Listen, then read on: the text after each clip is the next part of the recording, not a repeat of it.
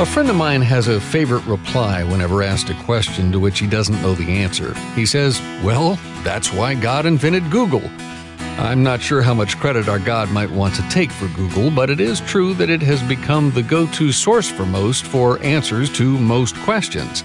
The challenge arises when our kids view Google and the rest of the internet as the authoritative source for answers to questions. Questions such as Did Christ really die, get buried, and resurrected? Or, even more important, I guess, is the Bible really true in all aspects? Questions that are the very linchpin of the Christian faith. So, if we can adequately explain and defend the evidence for the veracity of Scripture and Christ's literal resurrection, while exposing the flaws and arguments to the contrary, chances are good our kids will accept and obey our Savior. And obey us as well, I guess. Investigating cold case Christianity for kids today on License to Parent. Well, hello once again, and welcome to the License to Parent broadcast. License to Parent is the radio outreach of Shepherd's Hill Academy, helping teens in crisis.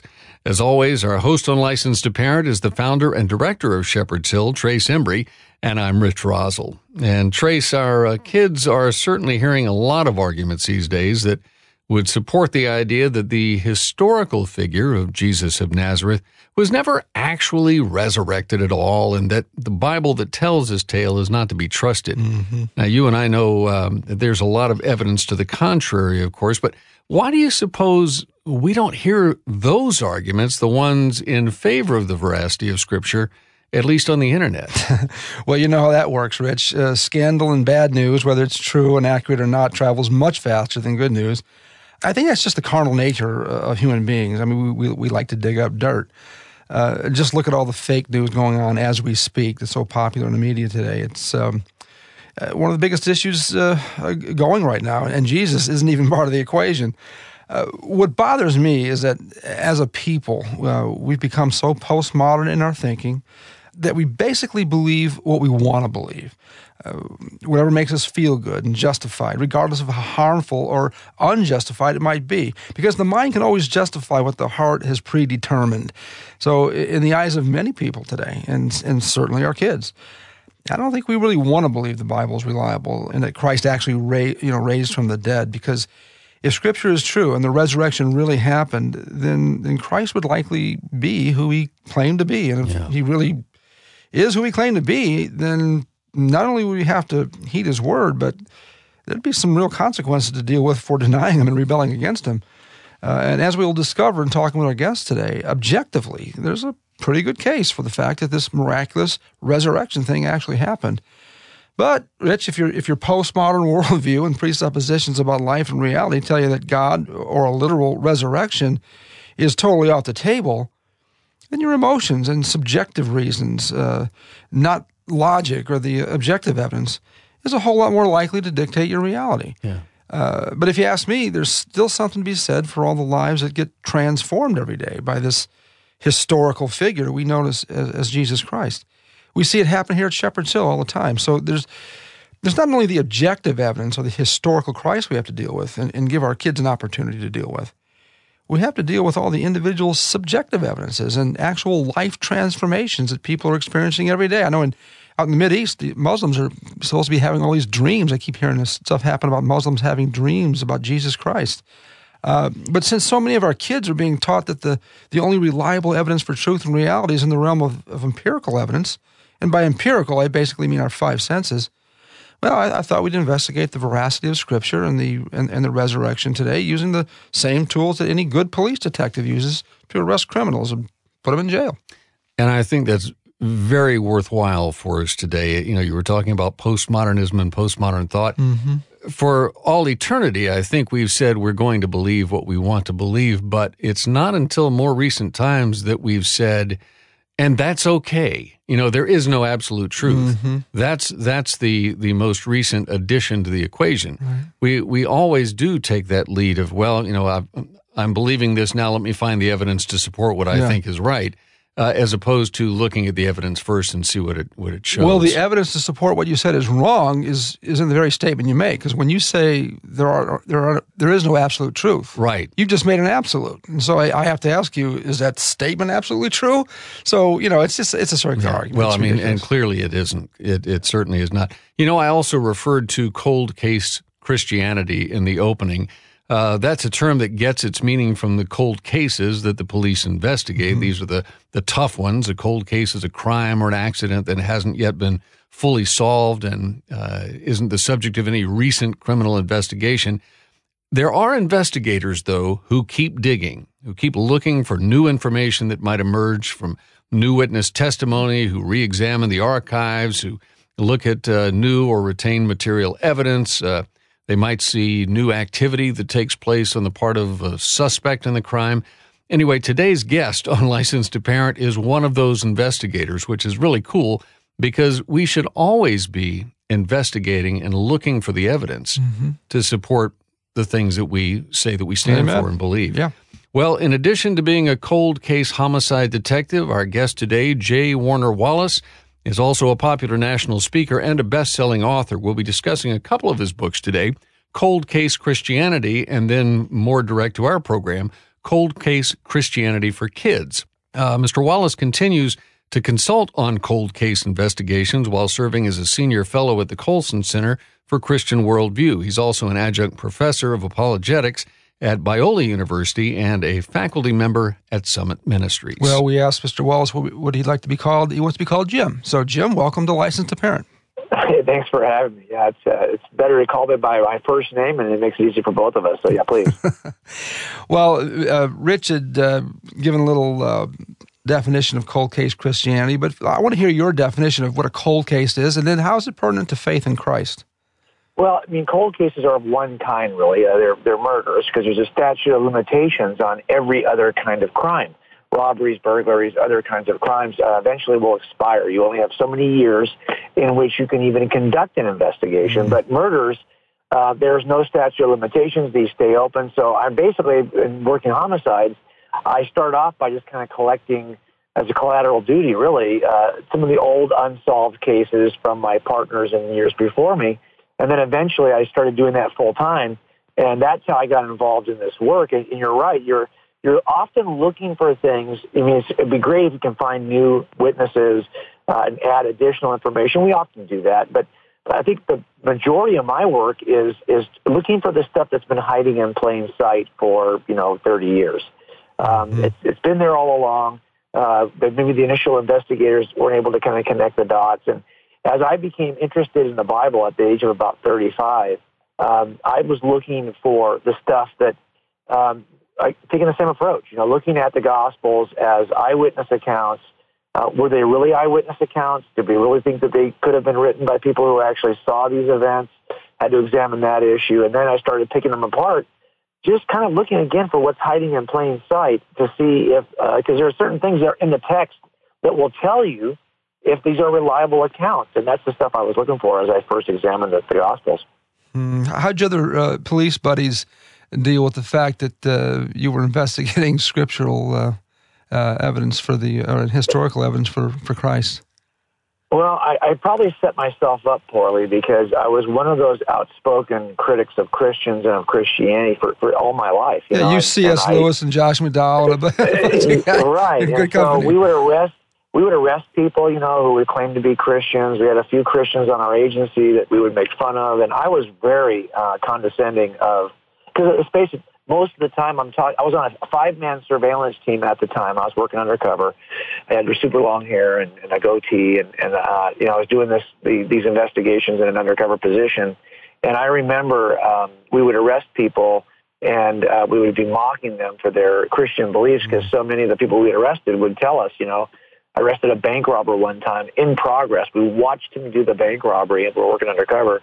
And then afterwards, we take him to jail, and uh, he's telling me how he had been saved about a month earlier and how he knew better, but you know, it, just explaining his life to me. And I, at that time, I thought uh, that this is a ridiculous worldview in which the few people I knew who who said they were Christians really could not make a case for why Christianity was true, and then the other people I met were the people who were doing crimes. I thought, man, I'll tell you what, if this is what this entails, Yep. no wonder, you know, this is a failing system. I thought uh, I didn't want anything to do with it. Mhm. So, so when I talked that way for so many years, and then suddenly became interested in investigating the case, my partners, to a man, uh, either rejected it or uh, mocked me for my efforts. But yeah, so I, I brought that on myself, I guess. So I didn't feel too bad about it. But I still, to this day, when I'll see folks who knew that that Jim from all those years ago, they still tease me about it. So, so yeah, uh, it does. I did get a bit of abuse over that. Well, you sure. know, there are a lot of jailhouse conversions for the wrong motives. Uh, uh, and they go Yeah, back out on the street and, yeah, I'm a Christian. That's a kind of a cover. And we, one of the, if you ask any kid at Shepherd's Hill, wh- wh- where's the devil do his best work? The, the, in church, they all know it. But but God does Yeah, His best yeah. work in church too, and I think that's the confusing part about it, and that's the genius of the devil. But uh, why is it so important for parents to, to be able to uh, present physical, historical, scientific, logical, circumstantial, and other evidence for the veracity of Scripture and the physical resurrection of Jesus Christ? Isn't faith good enough? Yeah, I think it is important, and I'll tell you why. I think we are now at a loggerhead in culture in which two um, liberties are are face to face. One is the desire that everyone has and the right that everyone has not to be discriminated against. That is a high value in our culture right now. Boy, is it. So whether it's your sexual identity, whatever whatever it may be, people feel that they have a right not to be discriminated against. Now, on the other side of this equation, there's this uh, need for civil liberty, right? This idea that we ought to be able to freely express our religious beliefs and live accordingly. Right. And these two things are butting heads right now. Now, on the one side, we have people making a case objectively for why they ought not be discriminated against. And on the other side, we often have uh, Christians and believers who um, seem to hold a, an opinion, a subjective opinion about religion, about God, or about whatever they believe metaphysically. And if we're going to have a battle of what uh, on one side claim to be objective truths versus the other side which claim would appear to be subjective opinions, well, guess which side's going to win that? And- Right. And, we haven't really helped the situation as Christians by presenting our case always as a matter of subjective experience. Why are you a Christian? Well, I had this experience. The Holy Spirit confirmed for me that this was true. Or my family were Christians. I was raised this way. It's one form of subjective uh, proof after another when the world seems to be more inclined to trust objective um, you know, facts, scientific facts, like you were saying earlier, empirical evidence. Exactly. Now, look, I do believe that our experiences are an empirical evidence, but it has to be part of a larger cumulative case Right. if we want to be able to make the case in the in the public sphere. Yeah, you know what I asked you isn't faith good enough? Uh, doesn't uh, doesn't true biblical faith demand evidence? I mean, Jesus didn't ask Yeah, I us to have blind faith. No, you're right, and I'll tell you, this is something I talk about in another book called uh, Forensic Faith. There's three ways of looking at faith. One is an unreasonable belief that's that's actually in spite of evidence to the contrary, and of course, we're not asked to believe that way. The other is blind faith. You might believe something that's actually true, but you may have the wrong reason for believing it, or not even know what the evidence is that makes it true. You can still be in the right place, though. And then third, there's a forensic faith, which which means you're still going to have to take a step of trust because no case is complete. No case for any worldview has no unanswered questions. Every worldview has some unanswered questions. So you'll have to take that step of trust across the unanswered questions. But the biblical definition of faith is taking that step at the end of a long series of evidences that make this step the most reasonable step from evidence. Mm-hmm. This is what Jesus did. He often would say this if you don't believe what I'm telling you, at least believe on the evidence of these miracles. He spends 40 days with the disciples in Acts 1, presenting many convincing proofs to the disciples. What is that all about? This is after the resurrection. Why would Jesus think he needs to provide more evidence after the resurrection? Well, when I first read those passages as an atheist, I thought, well, at least this guy has a high regard for evidence. Right. At least this, this Jesus of Nazareth is not asking me to step out and give my life to something willy nilly without any good reason. Yeah. Uh, actually, the Christian worldview has been evidential from the very beginning. Right. I, I forget who said it. Help me with my unbelief. And then Thomas says, Hey, you know, unless I can put my hand in his side and see the nail prints in his hands. And Jesus says, Here you go. You know, he, he, Yeah. he gives them the evidence. But he also said, "Better is he who believes and does not see than him who you know sees and believes." Mm-hmm. But So, but he yeah. didn't negate Oh. the, the No, need for no, he evidence, didn't. though. he that- didn't. yeah. But it was still the No, that's very and Yeah. Rich. That's very important what you just said because that's often misconstrued as a as a, a command to believe something that you cannot see. But if you read the very next line in that passage, he then continues to do things to convince to to answer their questions to provide Right. evidences to these disciples. Why would he do mm-hmm. that? In the very next verse after this occurs, what he was saying is, "You are my eyewitnesses." Blessed are those who will trust in your eyewitness testimony because they can't see it themselves, but they're going to trust in mm-hmm. something mm-hmm. the eyewitness testimony of those who could see. And I think that's very important because eyewitness testimony is direct evidence. It's usually considered to be one of the highest forms of evidence. And all of the disciples were picked, all of the apostles in Acts were picked on the basis of their eyewitness authority. That's why Matthias, when replacing Judas, it has to be somebody who had knew Jesus from the baptism to the resurrection. Why? They're looking for an eyewitness. It's a high value of direct evidence. yeah. Our guest today on License to Parent is J. Warner Wallace. Uh, Jim is the author of several books, including two that we're discussing today, but primarily Cold Case Christianity for Kids. By the way, there's a great website that uh, goes with that, coldcasechristianityforkids.com. Uh, then I guess the, the book for the rest of us, Cold Case Christianity. You can find those online at coldcasechristianity.com. And again, that website for kids, coldcasechristianityforkids.com. We're going to take a quick break here on License to Parent. We'll be back with more conversation with author J. Warner Wallace when we return.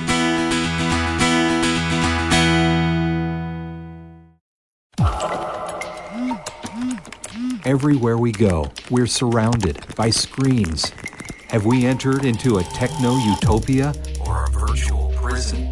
Prison. Prison. Is our social experience richer and deeper or more shallow and artificial? Discover insightful answers to these questions in the documentary DVD Captivated Finding Freedom in a Media Captive Culture.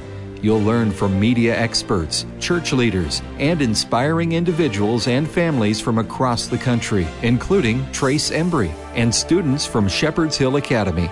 Most importantly, you'll discover how God's Word addresses the unique media challenges we face today. Captivated Finding Freedom in a Media Captive Culture, available in the store at license2parent.org.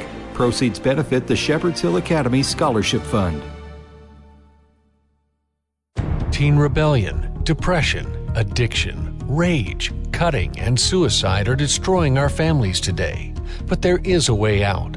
Shepherd's Hill Academy offers a 12 month Christ centered nonprofit residential program where kids are being transformed with a biblical worldview and often medication free. Christian apologist Ravi Zacharias is just one of many Christian leaders who understands what's happening at Shepherd's Hill Academy. It really is such an honor to come alongside Shepherd's Hill Ministries and License to Parent to rescue those who have been seduced along the way. Uh, I cannot gainsay how important this is, and to get behind a ministry like this, one will find the rewards to be extremely powerful in changing society. Get the help you need at Shepherd's Hill Academy. Go to helpmytroubledteen.org. Helpmytroubledteen.org.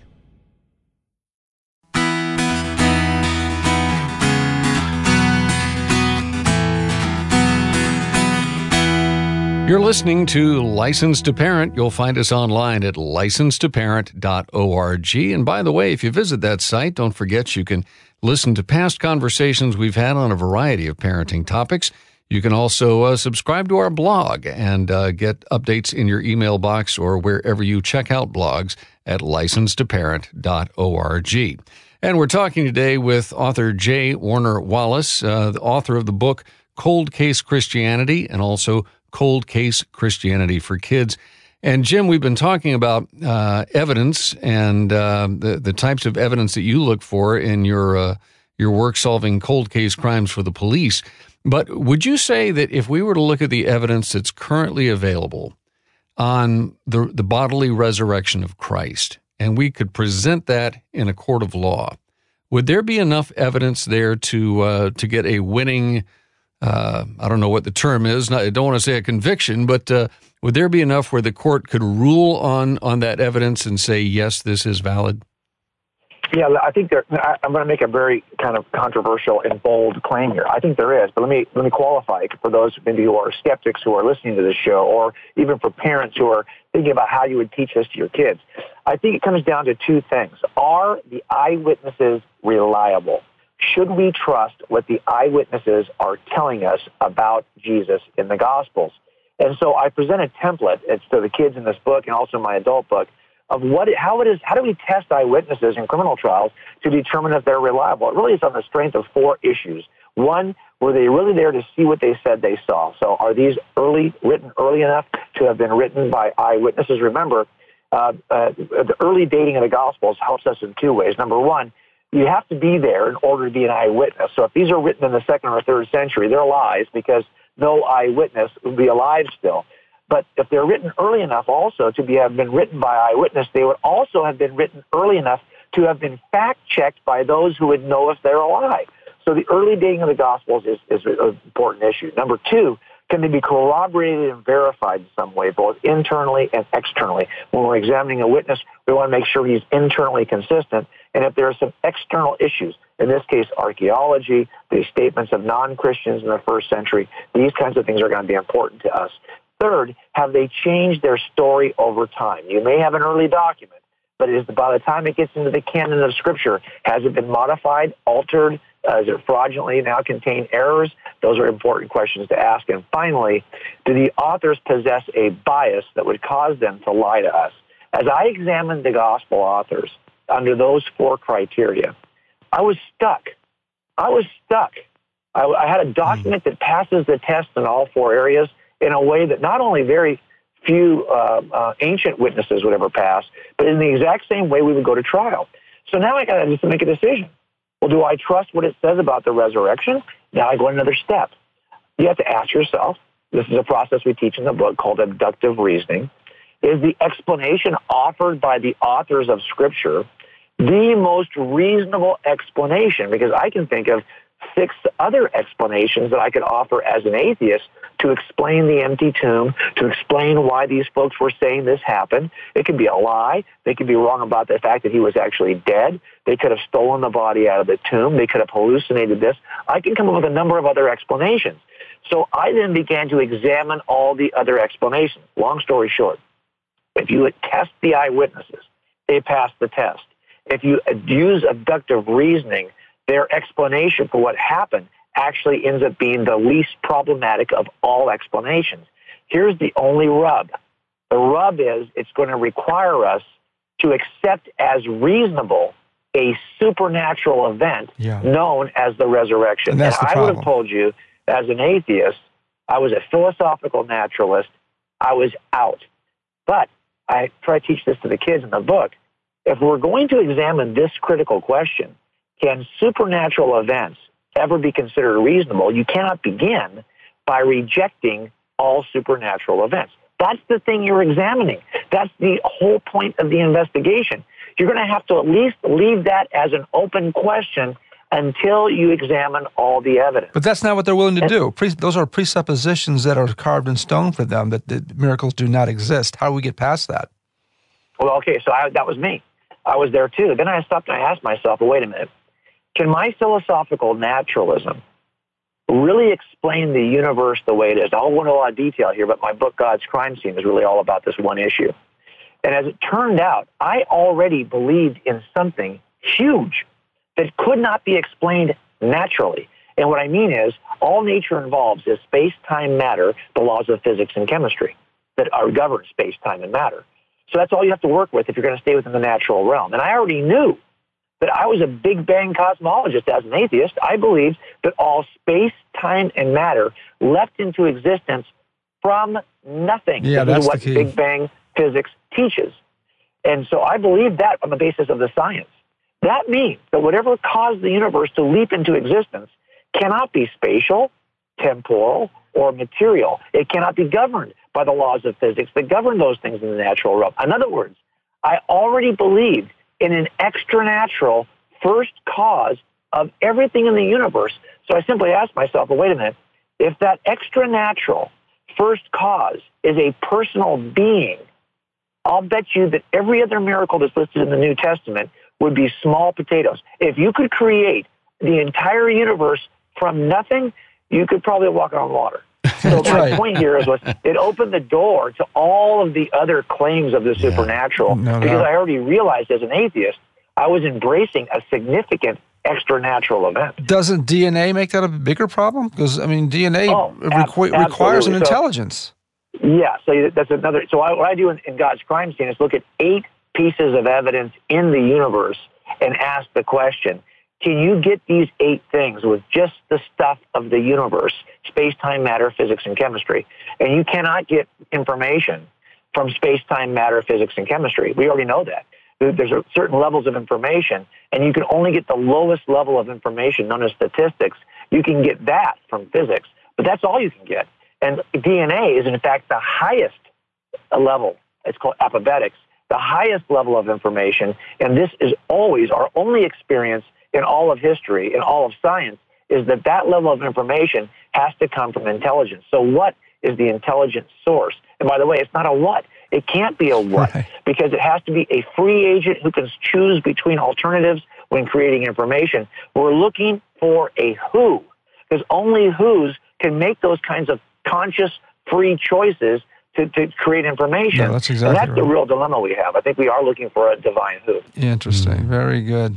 Well, our time is up uh, today. The uh, court case has to close for now, but uh, you, members of the jury listening to the program, uh, will will just say that the jury is going into recess because we want you to consider what's been brought to light on this program. And uh, we'd love to hear from you as well. If you've got any thoughts on it, you can always visit our website at licensetoparent.org and uh, give us your thoughts. But the case for Christianity, and in this case, the cold case for Christianity, is a fascinating conversation. And our guest today on the program has been J. Warner Wallace, author of the books Cold Case Christianity and Cold Case Christianity for Kids. You'll find them online at coldcasechristianity.com. And again, the interactive website for kids is coldcasechristianityforkids.com. Jim, thanks so much for taking Thank time you, to be with us. We appreciate it. Oh, I'm the one indebted to you guys. Thanks so much for having me. And that does close another cold case here on License to Parent. License to Parent comes to you from Shepherd's Hill Academy, a year long Christ centered therapeutic residential program helping teens in crisis and their families. If you need help for your troubled teen, please contact us by following the links to Shepherd's Hill on our website. That's licensetoparent.org. You can learn more about our ministry and even help the work we do with teens by visiting us at licensetoparent.org. You can also listen to other conversations we've had on a wide range of parenting topics, and you can subscribe to our blog once again at licensetoparent.org. Our guest coordinator on License to Parent is Daniel Fazina. Our technical producer is Carl Peets. For Trace Embry, I'm Rich Rosell, inviting you to join us again next time to renew your license to parent. And remember, folks, if you don't train your children, somebody else will. God bless you. We'll see you next time.